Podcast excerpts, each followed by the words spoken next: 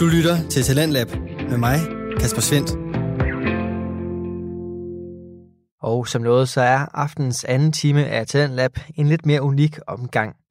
Vi har nemlig valgt at kigge tilbage på de nu 200 udgaver, som vi har sendt, hvor vi har delt danske fritidspodcast, mens vi har samarbejdet med dem om at udvikle på deres podcast og forhåbentlig fået flere øjne op for det talent, som er til stede i det danske fritidspodcast land. Og først, der ligger det jo til højrebenet at høre lidt fra det første program, som vi sendte den 1. november. Og her, der kan du høre klip fra faldskærmspodcasten Skyhooked med Mie og Michelle Awesome. I starten, når man springer ud af en flyvemaskine, så skal man, så skal man overbevise sig selv om, at det her det er en god idé. Ja. Og det, det er ikke bare noget, man skal overbevise sig selv om en gang for hvert spring. Det skal man overbevise sig selv om, når man kører op i klubben, mm. når man tager grad på, når man går til flyveren, når man sidder i flyveren, hvor du sidder passivt i 15-20 minutter, ikke kan gøre andet end bare at, sidde og, og lade hovedet tænke. Og så skal du også ud af flyveren. Lige snart du er ude af flyveren, så ved vi alle, der har et spring, vi ved godt, at åh, så var det hele værd. Mm. Nu hænger man derude, og alting gik godt, og skærmen åbnede, og nu skal den bare landes. Mm. Og så kommer man ned, og benene diger, og man kan ikke sætte halve bremser, fordi fingrene kører. Mm. Alle de her ting. Men det, der så også er interessant, det er jo, at det ikke, det er ikke givet, at efter fem spring, så er frygten væk. Det er den for nogen. Mm. Der, øh, der er elever, som, som er ret overskudsagtige efter fem spring. Ja. Der er også andre elever, som, som når at få sit certifikat, inden de bliver overskudsagtige. Ja. Jeg kan, jeg kan sætte navn på folk, det gør jeg selvfølgelig ikke, men på folk, som har 100 spring, og som stadigvæk har, har nerverne med sig. Mm. Og det er også okay. Skal jeg fortælle min historie omkring, øh, hvordan jeg oplevede det, i hvert fald i de første spring? Ja, i din så- levetid. ja. ja, det var en god idé. Og så kan vi bagefter høre om dig, fordi du har en, en anden oplevelse, end jeg har. Mm. Jeg øh, var selvfølgelig frygtelig bange, ligesom alle andre. Mm. Øh, jeg husker for eksempel første gang, jeg kørte til springpladsen, de der sommerfugle i maven og så videre. Jeg havde det, ligesom jeg skulle til en eksamen eller sådan noget. Øh, men jeg tror, jeg havde det i den helt rigtige mængde. Jeg var hunderad, men jeg var ikke et sekund i tvivl om, at jeg ville gøre det her. Så, så øh, og genoplevede jeg frygten på hvert af mine i hvert fald 10 første spring. Det der med, at jeg husker tydeligt følelsen af at sidde i flyveren på gulvet, som springer nummer et eller to, og bare sidde og tænke, gid jeg var piloten. Og det var ikke fordi, jeg havde et ønske om at flyve flyveren, det var fordi, jeg havde et ønske om ikke at blive nødt til at springe ud af den. Mm. Jeg var ikke til kort i tvivl om, jeg ville gøre det, men, men det var... Øh, den, er, den er så svær at håndtere, den her. Jeg sad og tørrede mine svedige håndflader af i springdragten, sad og hyperventilerede en lille smule, sad og, øh, og, og prøvede at blive opmuntret af min hopmester, som heldigvis var rigtig god til at, at trøste mig. Øhm, men, men jeg var bange. Jeg var rigtig, rigtig bange. Jeg kan huske en situation, hvor jeg ikke har sprunget i nogle uger, og så kommer jeg øh, på en springplads. Den her gang var klubben taget til Langeland. Jeg var taget med. Jeg var elev. Jeg havde cirka 8 spring måske.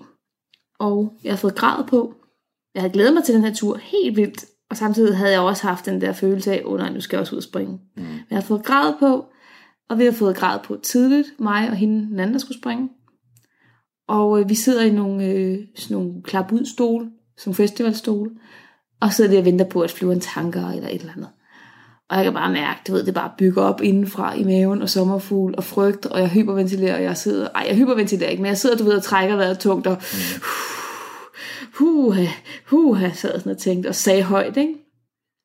Og der er en øh, C-springer, som øh, jeg tror desværre, han har stoppet sport på grund af familien, men han bemærkede sådan min, min meget tydelige frygt, øh, og sådan sagde, at ja, hun bliver aldrig skydiver.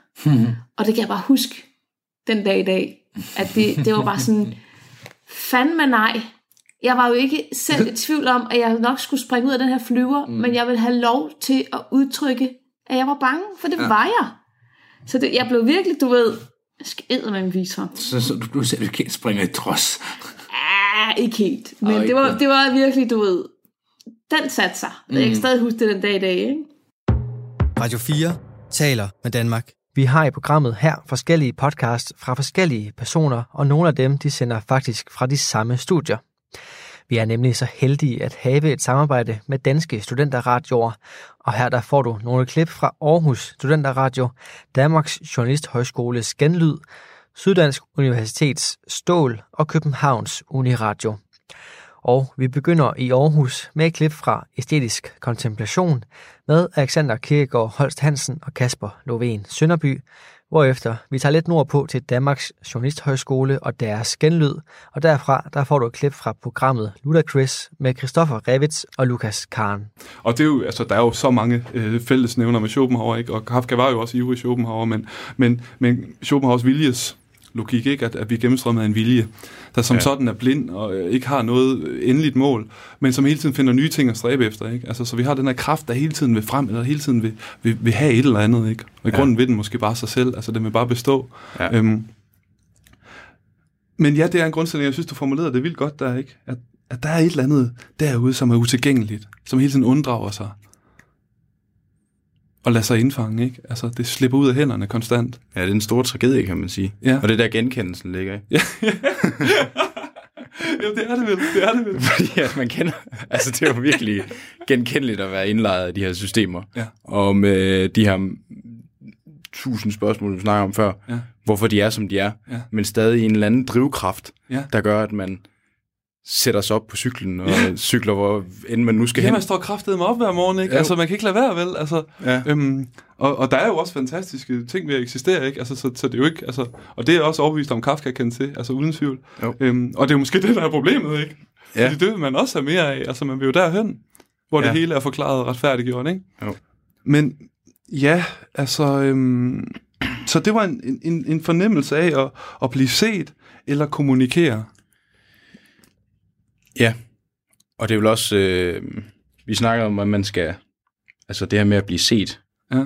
øh, altså som en funktion, eller ja. jeg kan ikke så godt lide at bruge funktion, når vi snakker om kunst, men Nej. En, i hvert fald en oplevelse, man kan have, ja. hvor vi først snakker om en saliggørende ro, ja. også det med at blive set, men at blive set er meget bredt. Ja. Øh, og for, fra øh, Kafkas side, og med Schopenhauer, den indfører det også, det er jo, der er noget grundlæggende sådan eksistentielt i den måde, man oplever at blive set. Mm-hmm. Jeg oplever, at eksistensen er på den her måde. Mm-hmm. Ja, lige præcis. Ikke? Og, og det er jo netop det, som kunsten kan. Den kan formalisere den her oplevelse. Ikke? Den kan sætte den på form og give den et udtryk, ja. øh, som er objektivt og som er, er foreliggende. Det er jo det, der er vildt, ikke? Jo. Han har skrevet den bog, jeg gerne vil skrive. Altså, ja. det, det, er jo, det er jo en sindssyg oplevelse på en eller anden måde. Ja. Øhm, og så tror jeg også, der er også sådan en... Ja, igen det der med det udeltagende deltagelse. Der, der, er et eller andet, der er også en paradoks i det her nærvær, der er med at sidde og læse en forfatter. Ikke? Altså, han har... Altså, Kafka, han, synes, altså, han har været så perfektionistisk omkring det, han har skrevet her, at han ikke engang ville udgive det, vel? Altså, ja. den, det, er jo, det er jo et fragment. Ja. Det er alle hans romaner. Øhm, så at de har brugt altså kraftet med hver eneste sætning er varet og, og filet til, ikke? At der ligger så meget anstrengelse i den her bog. Og få lov at overtage den arv, eller sætte sig ind i den arv, ikke? Altså, der, der sker et eller andet i, det, i det, den relation, der er sjov. At på en måde den mest intime relation, man overhovedet kan forestille sig, ikke? At sidde og læse et menneskes ja. tanker. Så der er, sådan, der er noget, noget grundlæggende, grundlæggende rart ved det er sådan helt almindelige relationær med... Derfor, du siger også, ens bedste ven, ikke? jo, det altså, er han da. Ja, præcis, fordi at, at, at, at ja, så det relationære, det er jo ikke mere mærkeligt end det. Nej, men, men, men man har jo aldrig mødt det menneske, vel? Altså, Nej. Jeg kunne ikke engang finde hans grav i Nej. grav. Nej. Øh, så der er et paradoks der igen, ikke? At jo. der er igen nærværet i fraværet. Altså, der er en eller anden ja. logik der, som er spændende, synes jeg.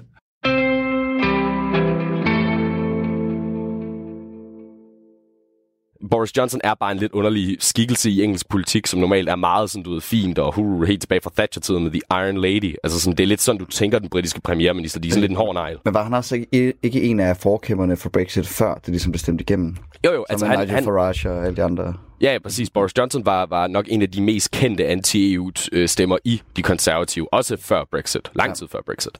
Uh, han har altid været ret kritisk over for EU. Han har aldrig rigtig kunne lide dem. Hvad er det nu, hans far laver?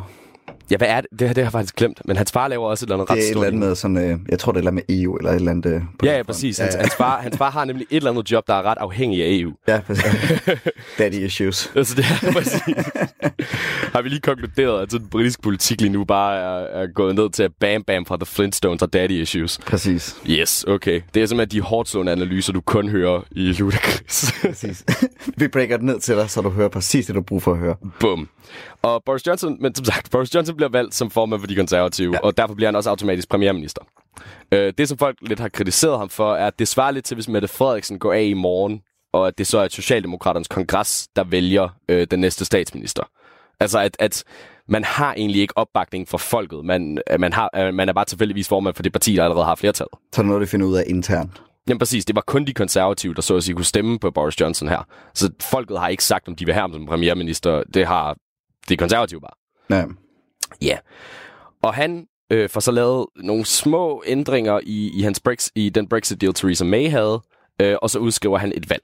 Og der har været rigtig meget drama op til at udskrive det her valg her. Blandt andet så opløste han parlamentet på et ulovligt grundlag. Åh, oh, god gamle. Ja, så parlamentet blev, ge, blev, ge, blev genfundet, så de kom tilbage og skulle stemme om nogle ting, og der stemte de så om en ekstraordinær valg.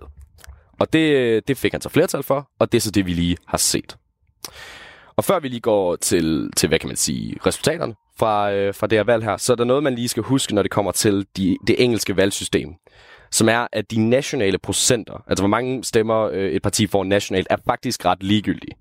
Det er ikke det, det handler om i det britiske system. Det, det handler om i det britiske system, er, at du skal have flertal i enkeltmandskredsen. Så meget ligesom USA.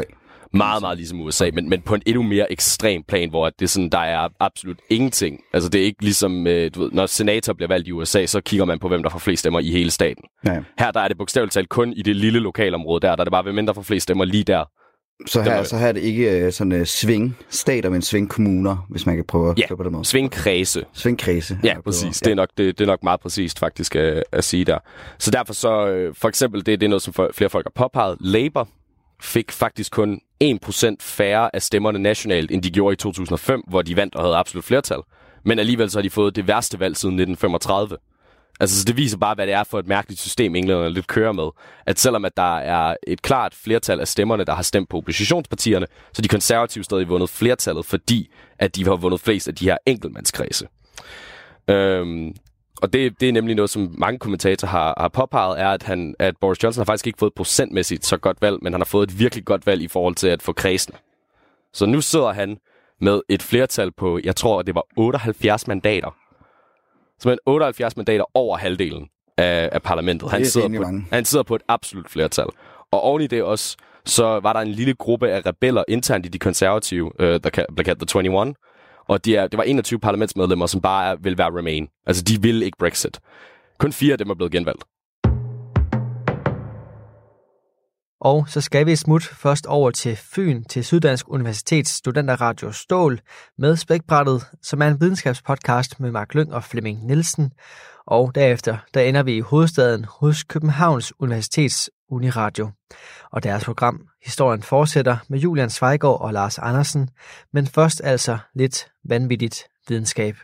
Wow, han, han var ikke bare imod, altså han sagde ikke, han, altså den der AIDS denialism, det var ikke bare, at HIV var en fejlannotering af forskellige viruser, det var, at han downright mente, at AIDS var en konspiration, der involverede regeringen og environmentalists. Det er så sindssygt her konspirationsteorier. Hvorfor, hvorfor skulle nogen lyve om det? Hvad får du ud af at sige, de her folk, de har AIDS? Er det fordi, så kan du slå en masse mennesker ihjel? Jeg forstår ikke, altså, Men hvad er hvorfor? det, de mener, du får ud af det? Ja, okay, en ting er regeringen, men en anden ting er environmentalists. Hvorfor skulle de, den, altså hvad får de ud af at fabrikere AIDS? Hvad? Ja, hvad? Hvad? Jeg forstår det slet ikke. Det er så mærkeligt. Og det er skørt. Nå, men der er, øh, så Carl Mollison vandt i, øh, hvad hedder det, Nobelprisen i 1993. Så det er faktisk øh, relativt altså for nyligt, ikke? Og øh, en af de nyeste på listen, det er en, der hedder Locke Montagnier, som øh, i år 2008 fik Nobelprisen i medicin. Og han øh, har været med i, i et rimelig noget kontrovers, fordi han begyndte at, at gå ind for homeopati, Nej. efter han havde fået Nobelprisen oh. i medicin. Nej. Nej. Er det ikke Stop. sygt? Og, Stop og, og til lytterne, homeopati, det er den her idé om, at hvis du tager et lægemiddel og fortynder det i vand, jo mere du fortynder det, jo mere potent bliver lægemidlet. Og i nogle af de her fortyndinger, du køber, der er det fortyndet så meget, at det svarer til, hvis du tog og lavede en sfære, på, altså fra, fra midten af jorden, helt ud til Saturn, så vil der være et molekyle i den her sfære af lægemidlet i den. Oh my god. Så du oh køber god. vand oh på flaske. Men det er så en idé om, at vand har hukommelse. Så at vand kan huske, hvad det har været i kontakt med. Jeg bliver så vred, når det er, vi snakker om sådan her. Ja. Jeg ved ikke, hvorfor. Jeg bliver så vred. Men prøv lige at tænke på, hvor mange penge du kan tjene på det, fordi du sælger bare vand på flaske. Jamen, det er rigtigt. Det er fa- altså, det, sælger, det tjener mange penge på i forvejen. Altså, jeg, jeg jokede med, med Cecilia om, at hvis vi nogensinde bare skulle tjene en masse penge og gå på pension tidligt, så skulle vi bare lave et homopatifirma. Det, og jeg tror virkelig, det virker, fordi jeg tror, og specielt hvis man kunne sætte sådan et lokalt fra Tåsinge mærke på, så alle de der hippier fra Aarhus, der de vil kigge, og så vil de bare få stivpik og sige, ja, yeah, for satan, det er lokalt produceret. Men det må også være virkelig nemt, ikke? Det var bare at købe en flaske, der er lidt pæn, på AliExpress, køb en kasse med 1000 i, print et eller andet label og sætte på, og så bare fylde med vand. Ja. Altså, det er jo ikke...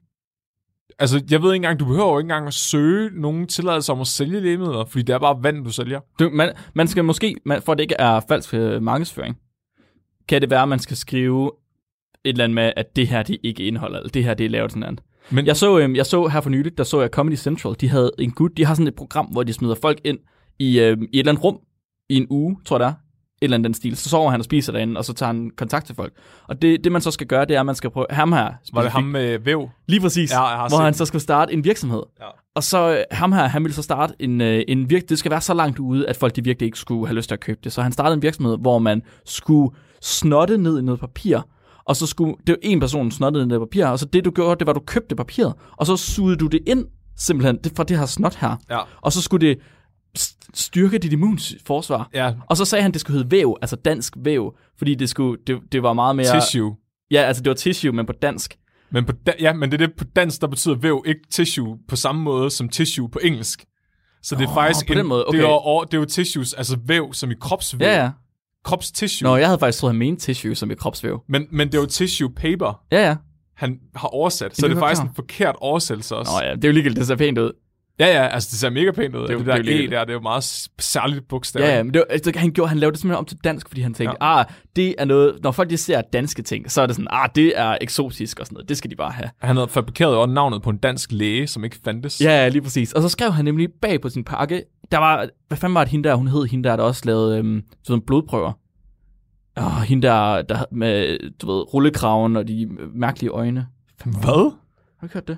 Nej. Fake blood test. Men, men han, han solgte i hvert fald det der væv der, og det sjove, det han gjorde, det var, at han lavede sådan en petriskål øh, i glas med et stykke guldbånd på, og så, øh, så puttede han med de der væv papkasser der. Du lytter til Radio 4. Departementschefen i statsministeriet er blevet skiftet ud. Øh, Christian Kettel øh, Thomsen, øh, som der har været departementchef i statsministeriet i øh, et årti, øh, er blevet øh, fyret, eller øh, i hvert fald øh, videre ekspederet. Han skal være vicedirektør i en europæisk investeringsbank. Og øh, ind kommer så en ny departementchef, som der hedder Bar- Barbara Bertelsen. Og øh, det er en svær ting at snakke om, det er meget vigtigt, men så snart man begynder at, at sige noget om øh, embedsmænd og centraladministration, så er der mange, der synes, at det begynder at blive lidt kedeligt. Og derfor lavede jeg en lidt fancy overskrift, som der hed Den femte statsmagt, fordi det er faktisk ret øh, vigtigt. Øhm, embedsmænd har ret meget magt. Og øh, det store spørgsmål er jo selvfølgelig, er, er der ved at ske noget i centraladministrationen øh, under den her nye regering? Øhm, jeg har prøvet lidt at, at, at jaste lidt op med at kalde det den femte statsmagt. Øh, jeg havde også nogle andre idéer. Øh, for eksempel den politiske pølsefabrik. som, øh, jeg havde også øh, ideen, man kunne kalde det, kalde det Christian Kettel Thomsen, en odyssé øhm, så var der også, øh, at man kunne kalde det for bare Mette Frederiksen er sur. Fordi det kommer også til at, at betyde noget. Det er sådan lidt mere ekstrabladsagtig øh, vinkel, synes jeg. Ja, men, men altså, det er jo også det, der sælger øh, Jamen, i disse år. Øh, så havde vi også øh, øh, den her, som er måske er min personlige favorit, Martin Rossen, not the hero Denmark deserves, but the hero Denmark needs. en person, der arbejder i det skjulte for det fælles bedste. Øh, til sidst så øh, øh, var der også øh, titlen, der hedder øh, En kæmpe stor ballon med hånden oppe i røven på statsministeren. Hvilket selvfølgelig er en henvisning til øh, Radio 24-7's øh, øh, kæmpe stor ballon, øh, der forestiller Martin Rossen.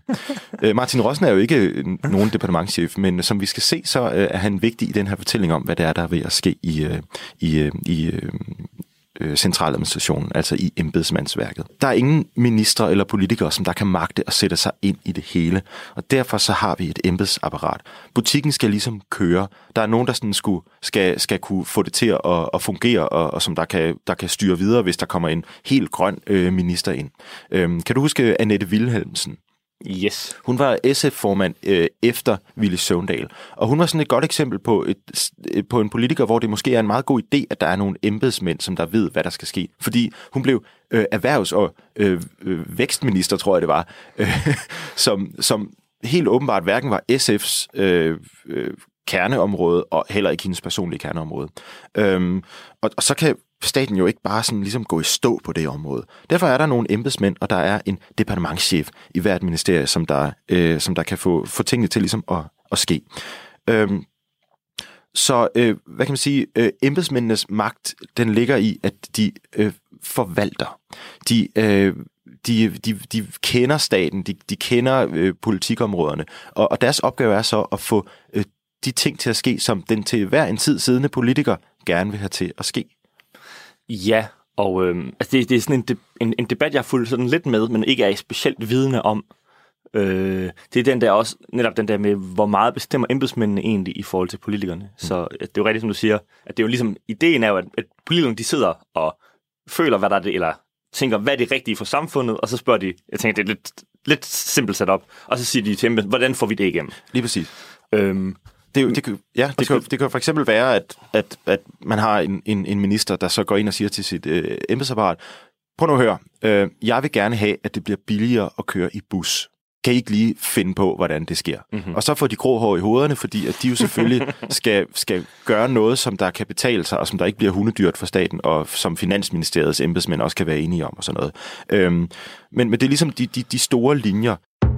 Radio 4 taler med Danmark. Noget, jeg ikke lige havde regnet med, at vi ville få chancen for at dele meget af her i programmet, det var podcast, som befandt sig i det fiktive univers. Men siden den første uge i Talentlab, der har vi kunne præsentere mange forskellige historier. Både det faktuelle selvfølgelig, men også de fiktive. Og nu der kan jeg præsentere dig for nogle klip fra dem, som befinder sig langt væk fra virkeligheden. Først der er det Bo C. Plantin og hans podcastserie Ødemark kalder, som bød på nyheder fra den fiktuelle by Ødemark, hvor hverdagen næsten var lige så uvirkelig, som den er i dag. Dernæst der får du et klip fra julekalenderen for børn og voksne med barnlige sjæle, Umbas jul, som er lavet af Katrine Højgaard Andersen og Solvej Køringschuk Christiansen. Mit navn er Bo C. Plantin.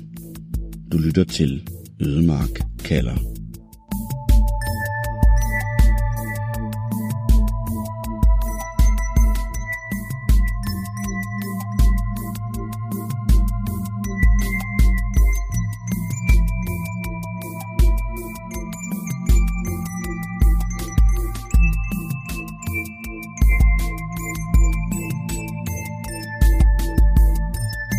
Skete det, jeg havde frygtet.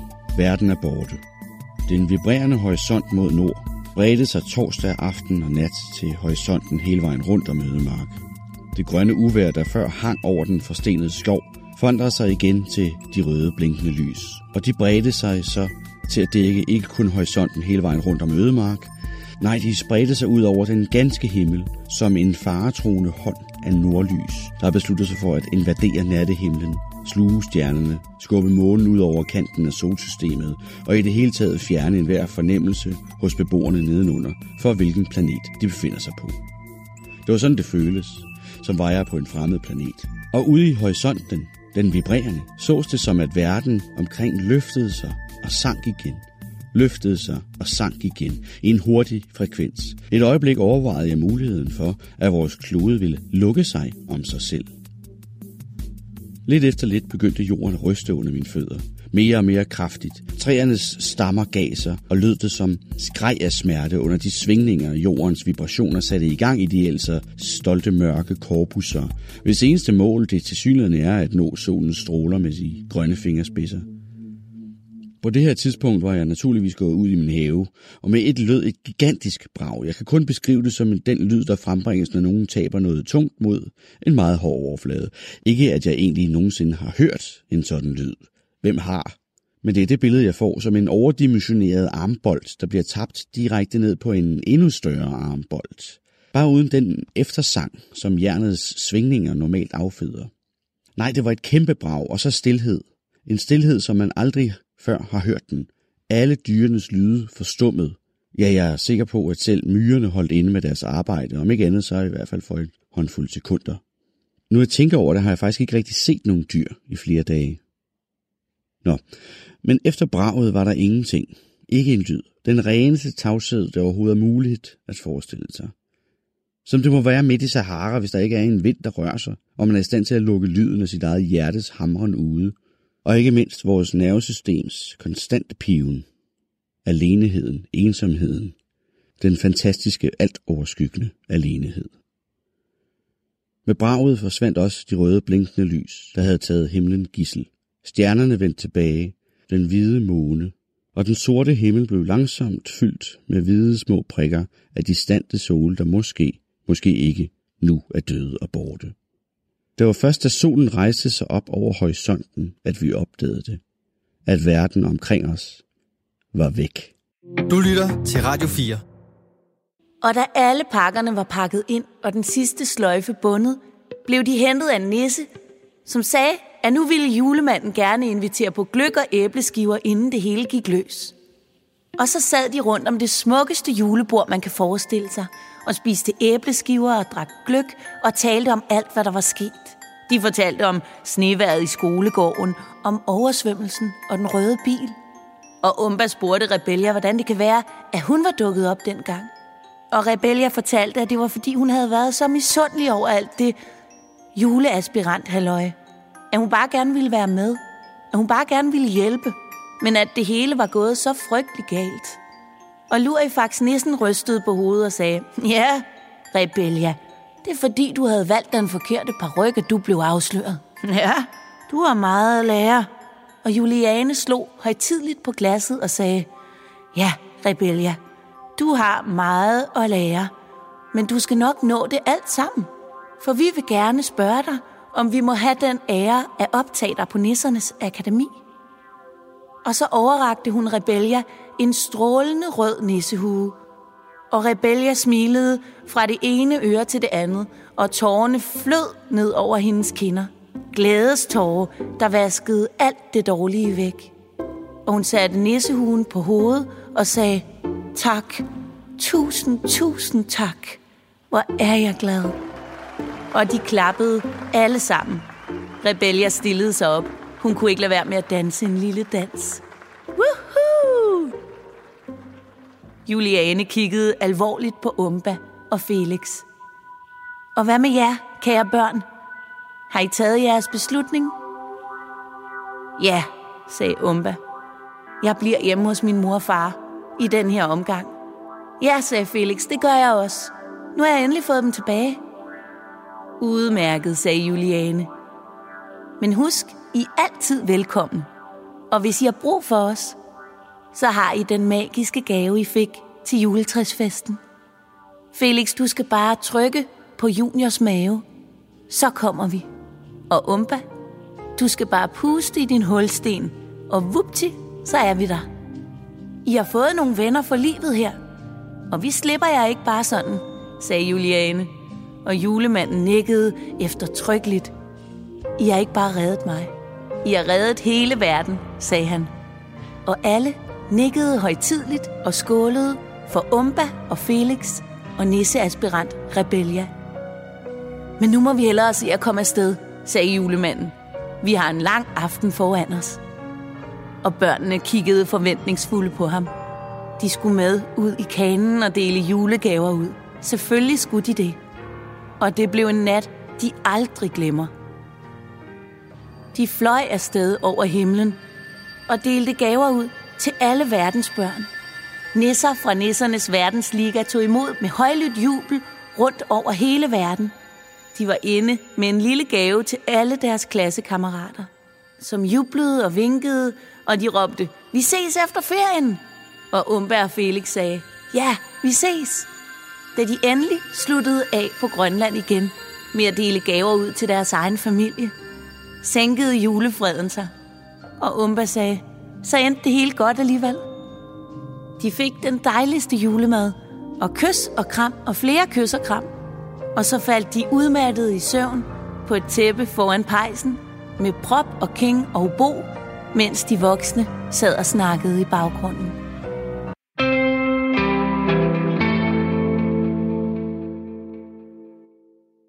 Fra mystiske nyheder og jul til sjælevandring og munke Lars.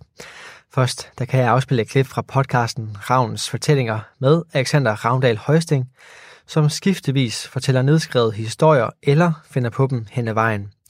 Aftens klip er dog en oplæsning, og det står meget godt i kontrast til det klip, jeg kan afspille efter det, for det sidste klip fra den fiktive verden, det kommer fra podcasten Det finder vi ud af, hvor Nikolaj Lydiksen og Alex Ryge de samarbejder om at fortælle en historie, som de finder på lige på stedet. Men først altså lidt sjælevandring. Lette næsten usynlige fodspor kunne ses på hvert trin af den flotte, hvide trappe. Ved toppen stod kvindens sjæl i en lille buet gang og betagede sine omgivelser. Hun havde set de mægtige gardiner, der hang fra loftet, da hun gennemgik huset tidligere, men det var nu alligevel noget andet at se dem i denne tilstand. Mens hun lyttede efter, lod hun hånden glide hen over den ro, støvede stof.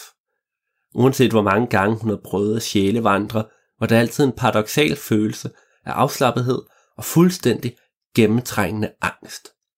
Hun vidste, hvad der kunne ske, og hvorfor hun var her. Kvinden trådte væk fra gardinet og vendte sig da mod den åbne dør for enden af gangen. Det måtte være derinde lydene var kommet fra, for rummet lå vist lige over stuen, hun havde siddet i før. Med forsigtige, men alligevel målrettede skridt, gik hun gennem døren og befandt sig i et stort bibliotek. Der var reoler langs alle rummets vægge. Ja, kun de høje snavsede glasruder brød mønstret af læring og fiktion. Uden på huset voksede der adskillige forskellige klatreplanter, og skønt deres blade til synlædende dækkede de to høje vinduer, kunne de ej helt forhindre lyset i at komme ind. De trængte gennem de mangefarvede blade, som solen trænger gennem kirkens farvede glas, og det kraftige trægulv blev derfor badet af nuancer af grøn, gul og rød. Inde i biblioteket var der fine sofaer og lænestole, og hvis man så bort fra det tykke lag af støv, så virkede hele scenen ganske indbydende. Bøgerne var sorteret efter emne, og derefter alfabetisk, og det orden var kun brudt af en række forskellige bøger, der lå lidt tilfældigt på gulvet langs reolerne. De fleste af disse bøger lå på enten for- eller bagsiden ganske lukket. Men enkelte af dem var åbne, og ved en af disse åbne bøger kunne kvinden se en skikkelse, der sad på huk med ryggen til. Goddag, hej. Må jeg gerne komme nærmere, sagde hun roligt, for hun ønskede ikke at forskrække den ensomme sjæl. Da skikkelsen ej reagerede, tog hun et par skridt nærmere alligevel. Du sidder der ved den åbne bog på huk og læser i den. Jeg kan se dit lange hår, din hvide kjole, dine hænder, der pladrer gennem tekst efter tekst. Denne gang kom der en reaktion fra skikkelsen, for den vendte sig stille om og stirrede på kvinden. Først var blikket tomt og livløst, men da det gik op for sjælen, at kvinden havde fanget hendes blik i et samspil, den troede, den aldrig ville opleve igen, ved tomhed for forbløffelse. Efter nogle stille sekunder sagde kvinden da, Jeg kan se, jeg kan se dig. Nogle ord, der fik skikkelsen til hastigt rejse sig op. Du kan se mig? Jamen, hvordan kan du se mig? Jeg er kommet for at hjælpe dig. Du behøver ikke være nervøs. Hvem er du? Mit navn er Ophelia. Hvad er dit? Sjælen stod en stund og var ganske stille. Den åbnede flere gange munden for at tale, men lukkede den hver eneste gang igen, da der ingen ord kom frem. En voldsom fortvivlelse gav sig til kende bag de lange, halvgennemsigtige lokker, og det var tydeligt for Ophelia, at der var noget helt galt. Jeg kan ikke, jeg kan ikke huske det. Det er okay. Må, må jeg komme nærmere? Jeg vil bare tale med dig. Jeg kan ikke huske mit eget navn. Skikkelsens statur ændrede sig med disse ord. Hvor hun før havde stået oprejst med rang ryg, faldt den nu en smule sammen og lagde armene over kors. Åh, det, det må jeg, fordi jeg ikke har noget navn. Alle har et navn. Giv det lidt tid, jeg er sikker på, du vil huske dit. Radio 4 taler med Danmark. Jeg troede, det var en pige, faktisk. Jamen, det er jo det, de her to børn jo. Nå ja, det de er rigtigt. to børn. Ja, ja, ja, oh, okay. Men passer med begge to, så får han, så får han rigtig meget grunddøgn jo. Ja, dobbeltpenge. Det gør han så. Hvad hedder pigen? Jamen, hun hedder Cecilie.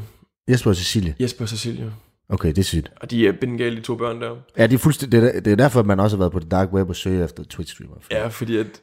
Jesper, det var ham, der var... Øh, han, øh, der, var der var et forældrepar, der troede, at Jesper var deres barn, fordi at influenceren, som passede barnet der, der havde Jesper gået ind og lagt sig i seng med barnet, og så havde, du ved, så havde han taget den kniv der, det var ham.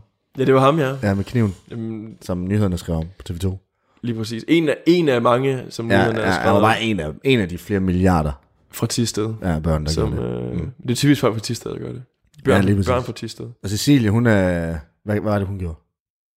Jamen, hun er, hun er meget stille. Hun har ikke, hun har ikke gjort så meget. Nej, det er Jesper, der er den syge. Der er den syge, og derfor er Cecilie med på de sindssyge Ja, ting. ja, det er rigtigt. Men det er jo så noget, som, øh, som Munke Larsen har gjort et stykke tid nu. Øh, Munke Larsen har tjent en masse penge jo. Ja. Billetten er, der, den er købt nu til Los Angeles. Yes.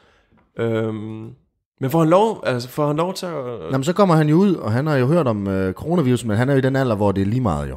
Han er ung Ja, det er frisk. kun børn og ældre. Det er bare sådan en lille forkølelse for ham. Yes, det er fuldstændig lige meget. Han mærker intet. Han er det er kun, pisseglad. det er 81 procent, de får ingen problemer med det her. Okay. Det er de resterende 19 procent. Og, og Monke Lars er ligeglad med, om han kommer til at smitte nogen. Fordi det går ikke ud over ham. Han er ligeglad. Ja, så han skal bare være streamer videre. Ja, ja. Så han tager ud i lufthavnen. Den, den der ligger tættest på Tisted. Ikke lige helt inde i lufthavnen tæt på Tisted. Tisted Lufthavn. Ja. Billund Lufthavn. Han tager til Billund. Han tager til Billund. Okay, det er lidt langt. Ja, men... Fint. Han tager til Billund Lufthavn. Så kommer han ind. Så ser han midt på gulvet. Der er der en coronavirus.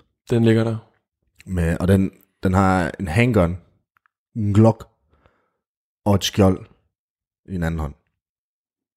Der, der er sådan en riot shield, sådan et... øh, Ja, det- ja, lige præcis. Den, er, den kommer man ikke lige for, Nej. for altså... Og så står den der, og så er han sådan, oh fuck man, jeg kan ikke komme igennem, hvis jeg bliver skudt af den her coronavirus. Hvordan ser en coronavirus ud? Kan du lige forklare? Det er bare sådan, forestil jer en bold, en stor bold, og så øh, er der sådan små dutter på. Hvad farve er den? Orange. Orange. Og dutterne er sådan lidt lyserøde. Og så er der selvfølgelig to menneskearme på hver side. Så den er rigtig grim. Ja, den er fucking grim. Virkelig grim. Yes. Er det kun Munke Lars, der ser det her? Eller Nej, nej, ser alle, alle, alle ser det? Yes, men for, der er jo kæmpe krig i gang. Folk bliver jo skudt af coronavirusen. Så han er i gang lige nu. Han, altså, han fyrer af det. Er ikke sådan, at han bare står for Munke Lars. Nej, nej, nej, nej. Face to face. han nakker jo alle. Folk, de må ikke komme afsted. Det er Munke. Lars kommer lige rundt om hjørnet og ser ham. Yes. Stå der og bare... Ja, brrr, skyder alle. Der er kæmpe kaos i Billund Lufthavn. Er det sådan en stor pistol, han har? Eller er det sådan en lille det Nej, der det er, en- pistol, den, nej, nej, det er en den, stor pistol, der passer til hans kæmpe arm. Du tænker på, at den er 12 meter høj, den her coronavirus. Den er stor. Det er også derfor, at... Det er den, det er jo coronavirus-bossen jo. Men kunne han... Hvis han bare havde haft øh, maske på for munden, Mm. havde han så kunne altså, un, altså undgå den? Nej. Det ser man jo folk i Kina, når de går rundt med maske på, og så er man Nej. sådan lidt, oh, okay, de blokker den bare ud. Nej, der skal man være, der skal man være Det rigtig kan godt være, det er derfor, at den coronavirus, den er pisse sur og skyder folk, fordi de ikke har maske på, du ved. Ja, men det, det, det, det er flere ting. Det er fordi, at de har ikke spritet deres hænder af. De har ikke mask på. Man, man kan sige, der render to personer rundt. Altså alle dem, der, er- hvad hedder det, alle, ikke servitriserne, men alle dem, der er på arbejde i Billund lige nu, de har alle sammen hazmat suit. Hazmat sæt på. Du er ligesom når øh, radioaktivt jakkesæt sæt. Tjernobyl, Ja, lige præcis. Det er de alle sammen på. Og så kommer coronavirusen ikke, den kan ikke se dem. Du lytter til Talentlab med mig, Kasper Svendt. Og det sidste, jeg kan byde på, er forskellige klip, som hylder de første 200 udsendelser af programmet her, stikker helt i tro med Talentlabs ånd i forskellige retninger. Først der er det feminist på prøve og verden Christina Skrøders undersøgelse af, om hun kan kalde sig selv for feminist. Og dernæst, der får du et klip fra ungdommen med Kasper Schumacher og Sune Christensen fra podcasten Snakken, der gik. Ej, hvor fedt, der er en præst, der skriver til mig. Det var, det var lige præcis det, jeg havde behov for lige der. Og så var, så, jeg ved ikke, hvad der skete, men jeg gik ind, og så stalkede jeg dig lidt, og så fandt jeg bare ud af, at du var fucking awesome. Tak, tak, Du tak. kunne bare så mange fede ting. Altså, sådan, så, øh, altså, så var du forfatter, og du lavede fantasy, og da jeg så begyndte at skrive med dig, så fortalte du så, at du også var gamer, du spillede World of Warcraft, og ej, men det var bare, det hele det var bare sådan, oh my god, hende der skal jeg bare tale med, og det skal være, det skal være lige nu og i dag. Agtigt. Ja, jamen det glæder jeg Men øh, Christina, velkommen til. Vil du, ikke, øh, vil du ikke fortælle lidt om dig selv, udover det, jeg lige har fortalt? Jo, jo. øhm, ja, jeg er jo så præst. Jeg er præst for de døve. Øh, en af de fem præster, der øh, arbejder på fuld tid øh, for døvemenighederne. Og jeg kommer egentlig ikke fra en øh, religiøs baggrund. Jeg kommer fra sådan en nærmest hygge-ateistisk familie. Øh, og øh, det lå absolut ikke i kortene, at jeg skulle være præst. Øh, og da min mor foreslog det, så var jeg sådan, ej, jeg skal ikke sidde og læse Bibelen hele dagen. Det lyder vildt kedeligt. Men så undersøgte jeg, hvad uddannelsen den gik ud på, og der var både historie og etik og sprog og alt muligt, og så tænkte jeg, det kunne jeg godt. Og jeg havde den der sådan klassiske tanke, at "Ah, jeg tror nok ikke nok i gåseøjne til, at, øh, at jeg kan blive præst. Men så var der mange, som sagde, nej, nej, nej, men det er jo vildt fedt, at, øh, at det ikke er alle, der er øh, vildt indremissionske. Så det er rart, at der er nogen, der, der heller ikke måske er gået i kirke hver søndag. Øh, det kan være, at det er nemmere at forholde sig til dig, og så tænkte jeg, nå, jamen så, øh, så prøver jeg det. Og så faldt det så lige med timingen, at det passede med, at jeg skulle være præst for de døve. Min mor, hun er en lille smule hørehæmmet, og det har jeg muligvis arvet. Og så tænkte jeg, at det kunne være, at jeg skulle lære tegnsprog, inden jeg måske blev døv, fordi så kunne jeg få et netværk. Så fandt jeg ud af, at man kunne få høreapparat for det. Så behøvede jeg ikke det. Så læste jeg tilfældigvis sammen med næsen til den tidligere døvpræst i Aarhus, som øh, ligesom kornede mig under hendes, øh, hendes bryllup. Så jeg skulle ikke klappe, øh, mens der var brudvalg eller have, have bryllupskage. Jeg skulle snakke med ham, fordi han sagde, du er så visuel, du skal lære tegnsprog. Jamen, det havde jeg ellers ikke lige planlagt. Det skal du. Nå. Så det gjorde jeg så. Og, øh, og så øh, har jeg jo så vi har spillet rollespil med mine præstekammerater øh, ved siden af, og jeg har spillet World of Warcraft med mine præstekammerater ved siden af, og øh, så nu er jeg også begyndt at skrive fantasy ved siden af, så jeg skriver prædikener om dagen, og så skriver jeg øh, LGBT fantasy om aftenen. Ej, men det er så fucking vildt, og, og ej, men jeg, jeg er sådan helt, jeg ved slet ikke, hvad jeg skal sige, fordi jeg synes bare, at den der kombination, den er så fucking vild. Og så har jeg også lige klemt noget feminisme ind ja. på siden jo. Og det er lige præcis det. Det hvor man tænker sådan lidt, og, og, og, så er du feminist, altså du er jo super moderne. Det, altså, tak, det, kan man, tak. det kan man jo høre, det kan man jo høre på den måde, som du, sådan, du vælger at, at leve på, og de interesser, du har, og sådan, det er jo super moderne. Men, altså præster er jo helt almindelige mennesker, de fleste af os. ja, og det er lige præcis det, du siger, de fleste af jer. Men, men det, Ja, der er også nogen, ja. som stadigvæk lever i et andet årtusind. Men, men når man er præst, altså sådan, så, så tænker jeg bare sådan, der må være nogle udfordringer i, i netop også bare at være kvinde og så være præst. Er, er der på noget tidspunkt, hvor det er, at du har følt, at, øh, at du har følt dig anderledes end andre præster på grund af dit køn? Altså, øh, da jeg læste, der var jeg tilfældigvis i læsegruppe med nogen, som var øh, en, der var vældig, vældig indremissionsk, og en, der var helt øh, luthersk missionsk, hvis man ligesom forestiller sig kirken, som øh, at der, den har forskellige fløje. Så skal vi helt ud på højrefløjen øh, og ud i den sådan, fundamentalistiske del, det derude øh, luthersk mission ofte ligger. Og der var jo nogen, som var helt åbne omkring, at de jo egentlig ikke synes, at jeg skulle være præst, fordi at jeg jo var kvinde. Øh, og det var også nogle af dem, jeg talte med, hvor at, at de kiggede sådan lidt underligt på mig, når jeg nævnte evolutionsteorien, og så var de sådan lidt, ja, altså, evolutionsteorien, den passer jo ikke ind i mit verdensbillede, sagde de. Og så var jeg sådan lidt, nå, jamen, ved du hvad, så kan det være, at vi befinder os i to helt forskellige paradigmer. Jeg går bare over i den anden ende af lokalet, og så behøver vi ikke forholde os til hinanden. Yes, så har jeg en anbefaling med, en lidt måske uortodox anbefaling. Øh, og det går på, at øh, jeg synes, man skal gå ind og tage et førstehjælpskursus, hvis man ikke allerede har et, eller har glemt det. Øhm, fordi jeg var i weekenden inde og få et førstehjælpskursus i forbindelse med at skulle få kørekort. Øh, så er det obligatorisk. Men, men jeg synes faktisk, det var ret godt. Øhm, ret vigtigt, nogle af de ting, man lærte. Og, og fordi man lærer blandt andet det her med, jamen, man lærer nogle tegn på forskellige sygdomme og forskellige ting, og hvad sker der, hvis der er en, der falder om osv. Og, og det er jo ting, man kan komme ud for. Og hvis man ikke har det her kursus i førstehjælp, hvor man ikke ved, hvad det er, man skal gøre, så kan man nemme med at gøre mere skade end, end gavn. Så det er vigtigt, at, øh, at, at, man, at man gør det her, synes jeg. Og så er det ikke for at komme til at virke prædikende på en eller anden måde, eller sådan, fordi man, jeg tror ofte, man kan høre sådan folk sige, om jeg var inde og høre det her kursus, det skal alle ind og, og, og høre, og, og det, er jo, det er jo selvfølgelig så også det, jeg siger, men, men lige med det her, der synes jeg, det er så vigtigt, at, at jeg må, måske godt kan tillade mig at, at sige det. Ja, så anbefalingen lyder på, øh, tag et førstehjælpskursus, hjælp dig selv og hjælp andre. Lige præcis. Så var det som sagt øh, noget fodbold, og også noget andet sport den her gang, øh, som vi skal snakke om. Du har skrevet noget på om en øh, portugiser, portugisisk fodboldspiller vel at mærke. Ja, som spiller for Everton, og øh, han spillede i en kamp mod Tottenham, hvor at øh, en spiller for Tottenham, der hedder Song Hong Ming, øh, han laver en takling på ham, der er ret hård. Øh, men den er så også meget uheldig, fordi han ender faktisk med at, at brække øh, benet. Ja, altså André Gomes, portugiseren. Øh, Lige præcis. Og ikke Son Heung-min. Nej. Øhm. Og, og man ser så billeder af, at han, han øh, rejser sig op og ser, hvad der, der sker. Der kommer alle de her medical staff ind og alt det der. Og han begynder at græde, og altså, øh, altså sådan, fordi han, han kan slet ikke tage det her med, at han har gjort så meget skade på en anden spiller. Jeg og tror dommeren, bare, altså dommeren sådan- kommer over og har et gult kort i hånden, og kommer over og ser, hvad der sker, og lægger hurtigt det gule kort væk for at, se, øh, at det hele det foregår ordentligt og så videre, og så når det så er overstået, så tager han det røde kort op i lommen og giver sådan det røde. Øhm, Ja, altså jeg synes også bare, det var mærkeligt at se sådan som sådan, fordi han er en meget sådan nede på jorden fyr, og virker så meget, meget fornuftig.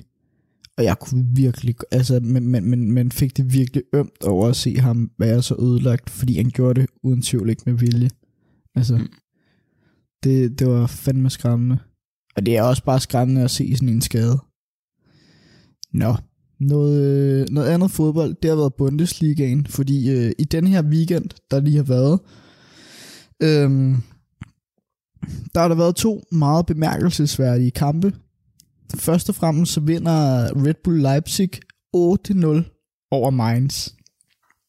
Vi har snakket om det før med Premier League, med City og med Leicester, der hver især har vundet 8-0 og 9-0. Og nu er Leipzig altså gået hen og vundet 8-0 over Mainz i den tyske første divisionsliga.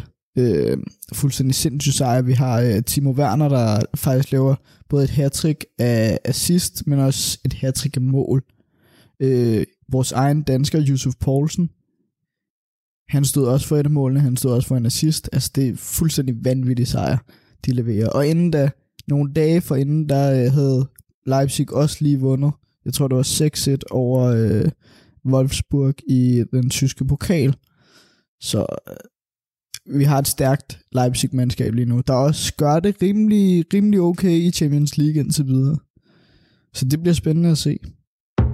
Radio 4 taler med Danmark. Og det sidste par af klip, som jeg kan afspille for dig, det byder først på Alexander Valøres podcast Eventyrmand, hvor han interviewer forskellige danskere omkring deres lidt specielle tilgang til livet.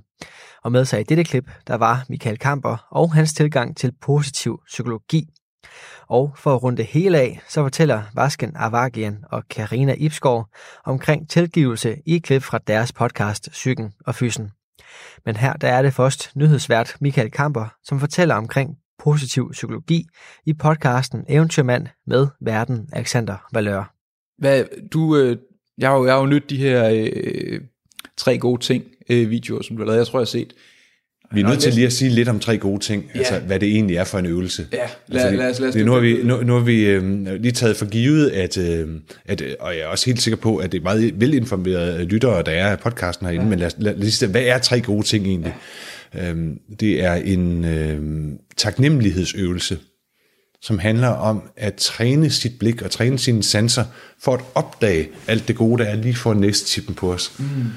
Og det betyder så, at man ved hver dags slutning hæfter sig ved tre ting, der var gode. Og som vi talte om før, det, vi taler ikke nødvendigvis om de tre bedste ting. Bare tre ting, der var gode, for det er ikke nogen konkurrence. Og så gør man det, at man også reflekterer over, hvorfor de her tre ting var gode. Refleksionen er faktisk væsentlig, fordi det øjeblik, du begynder at reflektere over, hvorfor en ting var god, så sker der jo det, at øh, det får dybere rødder. Det sætter sig bedre fast. Mm. Du siger, ah, det var godt at få et barns smil, fordi det mindede mig om, at glæden er et potentiale i hvert eneste sekund. Ja, ja, ja. Og det, når, du, når du laver den refleksion, så bliver du, for hver gang du laver den, mere dybere og dybere bevidst om, hvorfor det er vigtigt at fange et andet menneskes smil. Hvorfor det er godt og dejligt at fange et andet menneskes smil. Ja.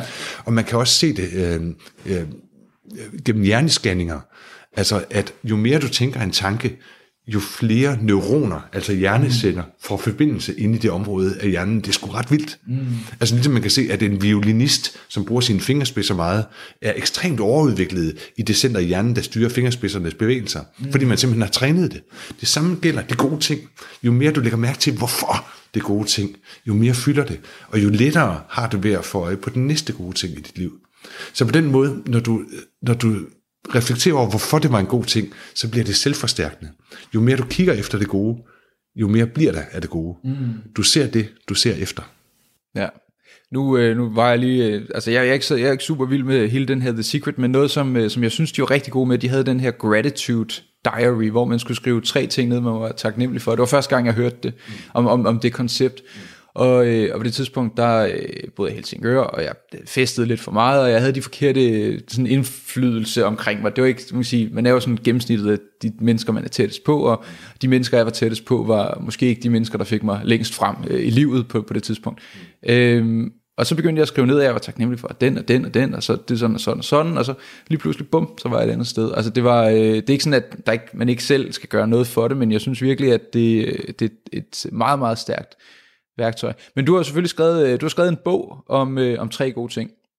Og, øh, og i forbindelse med den bog, der har du så lavet de her videoer, hvor du blandt andet har mødt Ole Henriksen, som vi øh, nævnte. Du har mødt øh, Claus Elming og øh, alle mulige forskellige... Øh, Chris McDonald. Chris McDonald, som, øh, som du også øh, nævner i... Julian i, Treasure, øh, lytteeksperten. Altså Ja. sådan øh, mange mennesker.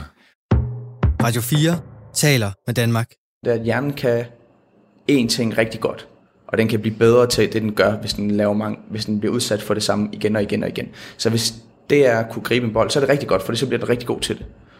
Omvendt, hvis det er at opleve de her negative oplevelser, og køre de her oplevelser op i hovedet på sig selv igen og igen og igen, jamen så er den bare bedre til det. Mm. Så det er sådan en, en, et tvækket svær, kan man sige. Især hvis, hvis man tænker, hvis man tænker, hvad hedder det, aktiveringen af amygdala, der er det her øh, frygt og vrede. Altså det er jo super godt at kunne øh, kategorisere, skal jeg løbe, skal jeg kæmpe, skal jeg, hvordan skal jeg reagere lige nu og her. Men det, det hele bliver aktiveret på et meget mere underbevidst øh, plan, end du bare lige, du og jeg bare lige sådan står, står og kan opfatte. Øh, især et godt eksempel, det er for eksempel ultimatumspillet. Det er to personer, der, hvor den ene får at vide, jamen du får så og så mange penge, og du må beholde x antal penge, hvis du kan overtale person nummer to til at tage imod x antal penge. Så alt efter, hvor meget nummer et tilbyder nummer to, og, og øh, hvordan nummer to reagerer, jamen så får nummer et sine penge. Men her, her er det sjove ved det. Nummer to ved godt, at nummer et får lov til at beholde penge, hvis nummer to accepterer det. Så lige snart man føler, jamen jeg blev ikke tilbudt nok penge, så aktiveres amygdala. Vrede og afsky. Men også sådan lidt frygt for, vent, ah, skal jeg tage det, skal jeg ikke tage det, for det kan være, jeg, får, jeg ikke får nogen penge, for hvis han eller hun ikke får nogen penge. Så det hele sker på en, en, en meget dybere plan, end vi bare lige er klar over. Så næste gang man føler sig snydt i spil, og man føler den der afsky, moralske afsky, øh, hvor du bare en klam person for at have gjort det der, ikke også? Det er en aktivering af amygdala. Det er en forsvarsmekanisme. At man føler, det er en uretfærdighed, der er blevet Mm, gjort mod en. mm. Ja. Men så er der den psykologiske forklaring. Ja, og når vi taler om det her med tilgivelse, så bliver man både sådan øh, fascineret af det, men man bliver også sådan lidt, det er ikke noget for mig. Altså, i, dengang vi skulle øh, starte på det her emne, så satte jeg mig ned og læste en bog, hvor der var en masse eksempler om helt almindelige mennesker, der Mm. havde tilgivet et eller andet i deres liv. Mm. Øhm, og der var for eksempel denne her, øh, det her kærestepar, hvor det er, at kvinden rigtig gerne vil have et barn, og de får så, altså hun bliver gravid, og alt er fryd og gammel, og hun er meget sådan lykkelig og kommer lidt ind i sin egen boble, og så lige pludselig siger han hendes kæreste der, at han går fra hende, og det er lidt fra den ene dag til den anden, imens hun er højgravid. Det er jo bare forfærdeligt. En, det er enhver kvindes værste frygt. Du lytter til Talentlab med mig, Kasper Svendt. Det var det sidste for denne time, som kiggede tilbage på de første 200 udsendelser af Talentlab. Jeg vil benytte lejligheden til at sige tak til de mange podcasts, både dem vi delte i dag og dem, som du ellers kan høre, fordi de deler deres stemmer, historier og meninger igennem programmet her. Husk, at du kan finde flere afsnit fra alle Talent Labs podcasts inde på diverse podcastplatforme, eller finde tidligere Talent Lab-afsnit inde på radio4.dk. Mit navn er Kasper Svendt, og sammen med min kollega Lene Grønborg, så står jeg klar hver aften i programmet her, med afsnit fra nogle af Danmarks bedste fritidspodcast, og det har vi altså nu gjort 200 gange. Tak fordi du lyttede med, og på genlyt.